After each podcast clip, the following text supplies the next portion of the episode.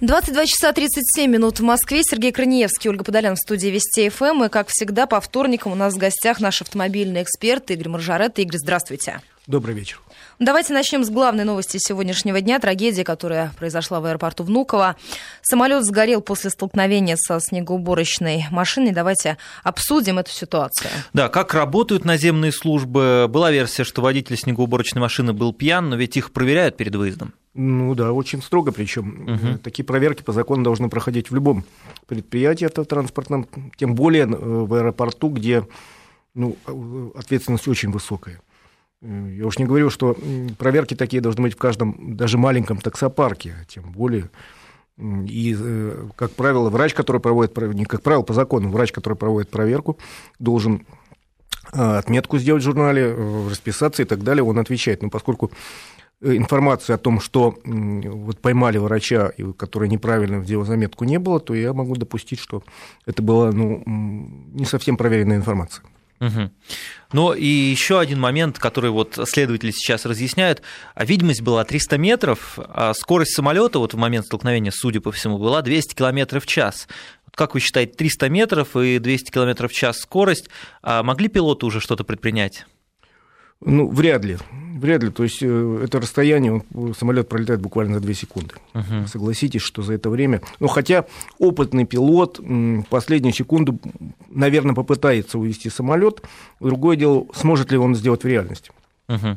А сколько, за сколько секунд вообще до столкновения э, могли заметить машину? Вот, то есть это буквально 1-2 секунды и все, да? То есть вот 300 метров, э, когда, да? Вы понимаете, как правило, пилот все-таки не ожидает. Ну, конечно. Если ему дали разрешение на взлет, что на взлетной полосе стоит какая-то штука, там машина или там трактор или там бочка с бензином. Ну, в логике европейского пилота, наверное, нет того, что именно на, на ВПП его ждет какая-то неожиданность. Угу. Не то чтобы он расслаблен, но, во всяком случае, у него в голове даже нет мысли о том, что диспетчер дал добро на вылет.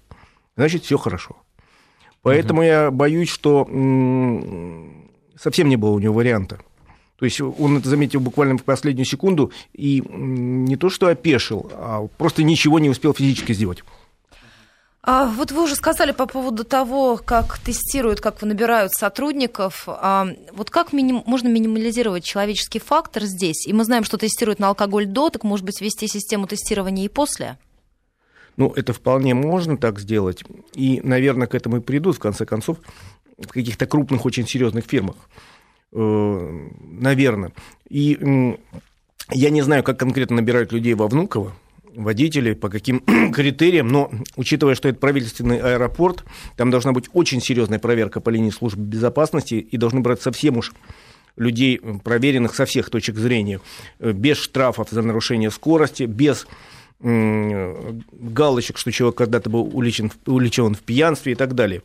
Это очень серьезная, вот видите, катастрофа, настолько она как-то шибанула. Она такая странная, она такая необычная.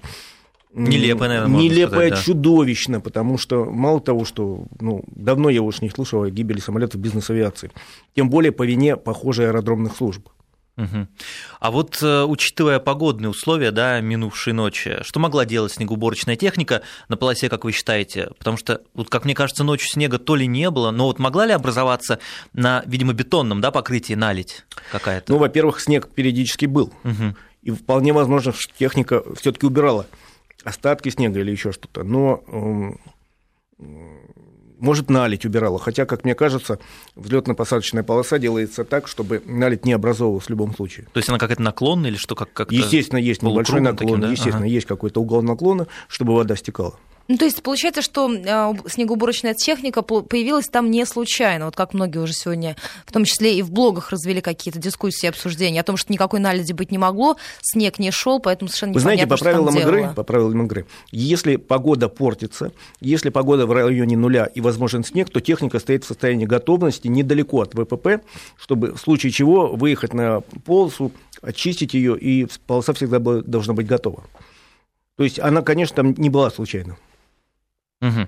И, в принципе, вот как организуется движение в аэропорту? То есть, я так понимаю, что там есть а, определенные полосы, видимо, по которым можно ездить э, техники, по каким-то нельзя. Там вот мы видим, когда из терминала смотрим на аэропорт, там какие-то очень много линий, какие-то разметки, ездят одни по одним, другие по другим, Конечно. широкие, узкие. Есть специальные маршруты угу. для каждого вида техники, и водители обязаны строго соблюдать правила передвижения по аэропорту, чтобы, не дай бог, не, не произошло каких-то ЧП, и случайно вот так не выскочить на э, ВПП, что, увы, похоже, случилось. Угу.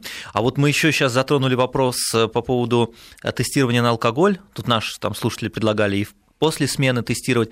А вот действительно, в принципе, в любом транспортном предприятии, вы говорите, при выезде проверяют водителя, но, в принципе, вот он выехал, заехал там, не знаю, в магазин, купил себе и выпил, вот это так может быть? Ну, теоретически все может быть. Еще раз говорю, я сейчас вспоминал, действительно, в очень крупных предприятиях существует практика проверки и по возвращению на базу. Угу. Была ли такая практика во Внуково, вот не знаю. Угу. Но, в принципе, это нормально, это не глупая такая мера. А скажите, наверное, вот когда берут водителя, да, а, я не знаю, может быть, молодого водителя, или водителя, у которого не было опыта работы в аэропортах, наверное, вот этот вот процесс стажировки, он достаточно длительный, чтобы человека, человеку объяснили, как здесь все функционирует, какие правила дорожного движения работают. Ну, естественно, тем более в аэропорту свои есть дополнительные правила движения, о некоторых мы уже говорили. И понятно, что сразу человека не выпустят. Первый день вышел на работу и сразу поехал. Должны быть какие-то тесты, должна быть подготовка. Сколько она времени занимает в каждом конкретном аэропорту, не, не могу судить.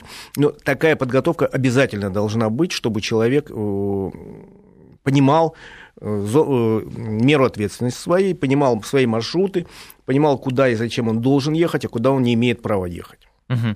Игорь, мы сейчас прервемся, у нас впереди короткие новости, но сейчас опять-таки из Брюсселя приходят срочные сообщения. Основное препятствие для заключения временного соглашения по газу между Россией и Украиной – это не оплата Украины долга за уже поставленный газ, об этом заявил э, еврокомиссар по энергетике Гюнтер Эттингер. По завершении, я напомню, в бельгийской столице трехсторонних переговоров Россия, ЕС, Украина. Также Эттингер добавил, что цена в 385 долларов за одну тысячу кубометров уже согласованная. Я напомню, мы сейчас следим за проходящей прямо в эти минуты в Брюсселе пресс-конференции по итогам трехсторонней встречи по газу в составе Украина, Россия, Евросоюз.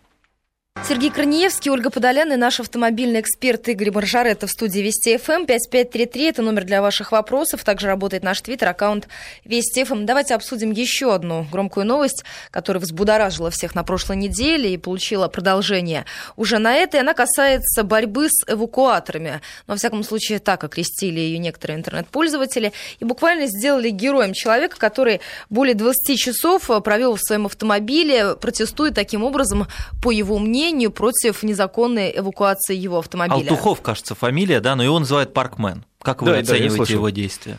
Я его героем, конечно, не считаю, хотя, в общем, наверное, накипело, потому что э, много претензий на работу эвакуаторов. Мера это необходимая, безусловно, потому что паркуемся мы достаточно плохо, и часто машины припаркованные неправильно создают большие проблемы для движения в Москве, особенно в центре. И утаскивать такие машины надо. Но, по-моему, эвакуаторы все-таки перешли некую грань.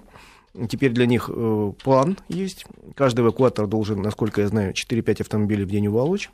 Если он не э, утаскивает эти автомобили, то, соответственно, водители не получают каких-то преференций, премий и так далее. Но подождите, а вот э, вы говорите, я тоже, честно говоря, эвакуатор не то чтобы прям люблю, но мне кажется, что вот этот план есть, а на самом-то деле, э, а он же не будет просто вот стоит машина в законном месте, он ее не будет увозить. Если он увозит машину, Нет, она абсолютно точно незаконно там стоит. Ну, это не факт еще, потому что достаточно много случаев, когда уволакивали автомобиль не то, что незаконным, в спорном, в спорном случае, во-первых. Uh-huh. Во-вторых, в ситуациях, когда знак э, очень странно поставлен, который можно трактовать и так, и сяк.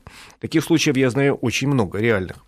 Ну, а э, поскольку, поскольку большая часть эвакуаторов у нас относится к коммерческим компаниям, они реально должны зарабатывать деньги, отбивать стоимость этих машин, Э, зарабатывать каким-либо образом деньги даже на зарплату своим водителям и так далее, они уже начали грести всех под гребенку. И самое главное, еще раз говорю, что я в свое время дважды имел беседы с вице-мэром Лексутовым, который говорил, что мы будем эвакуировать в первую очередь автомобили, которые мешают движению э, автомобилей или пешеходов. То есть, ну, на пешеходном переходе. А реально уволакивают оптом, еще раз говорю, многих э, довольно в спорных случаях, когда можно так или сяк трактовать в силу того, что у нас и знаки поставлены кое-как, и правила прописаны не совсем четко. То же самое, кстати, касается и, эвакуатор, и эвакуаторов, потому что по правилам эвакуация является мерой, мерой обеспечения, и если э, причина устранена, ее теоретически должны отдать машину водителю, если он вдруг прибежал, говорит, отдайте мне, я вот сам уберу, а штраф уплачу.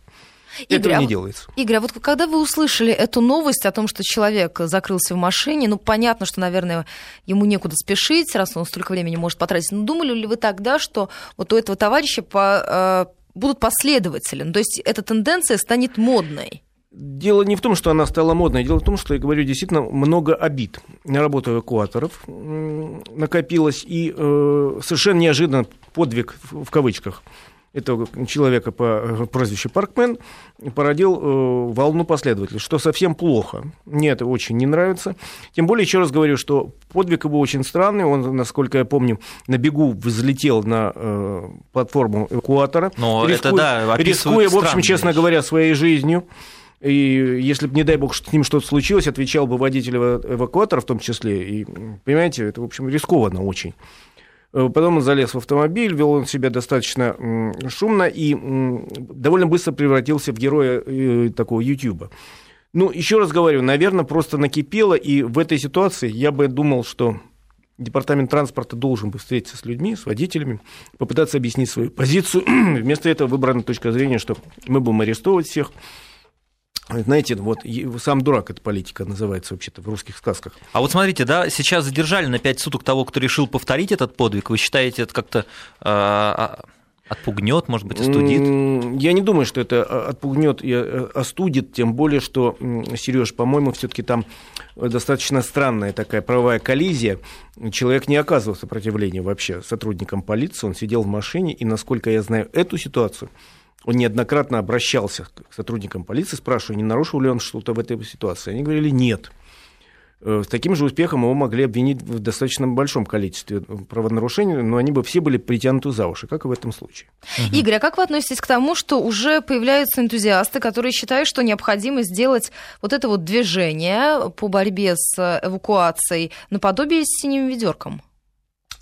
Оно появится. Я думаю, что оно так или иначе, как, как бы я к этому не относился, оно появится. Может быть, это будет в рамках тех же синих ведерок. И, в общем, это уже заслуга департамента транспорта, который не хочет идти, э, не желает по каким-то причинам идти на диалог. А стоило бы, если есть проблема, если есть люди, если есть некое поветрие, которое э, даже мне не очень нравится, а вообще должно не нравиться всем, когда люди, рискуя, э, сломя голову, бросаются на перерез этим эвакуаторам, не дай бог, начнут еще что-то делать. Но это бешеные деньги, конечно, потом платить приходится. Это, э, ребята, это, в общем, проблема, которую надо решать путем встреч, путем разговоров, путем общения, а не путем того, ах, вот ты такой, мы тебя закатаем на 5 суток, а следующего на 10, а потом на 15, придумаем специальную статью, как часто у нас пытаются тут же сделать. По-моему, э, дешевле встретиться и поговорить с людьми. А что могут предложить, как вы считаете, власти э, вот, Москвы? Ну, даже тут не власть Москвы, тут, наверное, даже вот эта кампания по эвакуации. Да, ну, смотрите, тут же на волне вот этих всех событий появилось сразу несколько предложений от депутатов по изменению законодательства. Все эти предложения говорят о том, что нынешнее законодательство по использованию эвакуаторов достаточно э, написано так, скажем так, нечетко, и много там вот правовых коллизий, в которые попадает, вот как трактовать действия того или иного человека, водителя эвакуатора или там э, хозяина машины.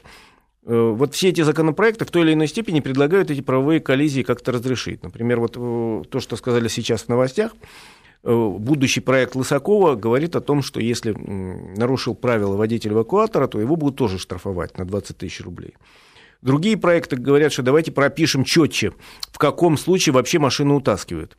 Еще раз говорю, то, о чем э, то, что обещали в департаменте транспорта, что утаскивать будут не всех подряд, потому что в любом случае человек будет наказан штрафом серьезным, 3000 рублей.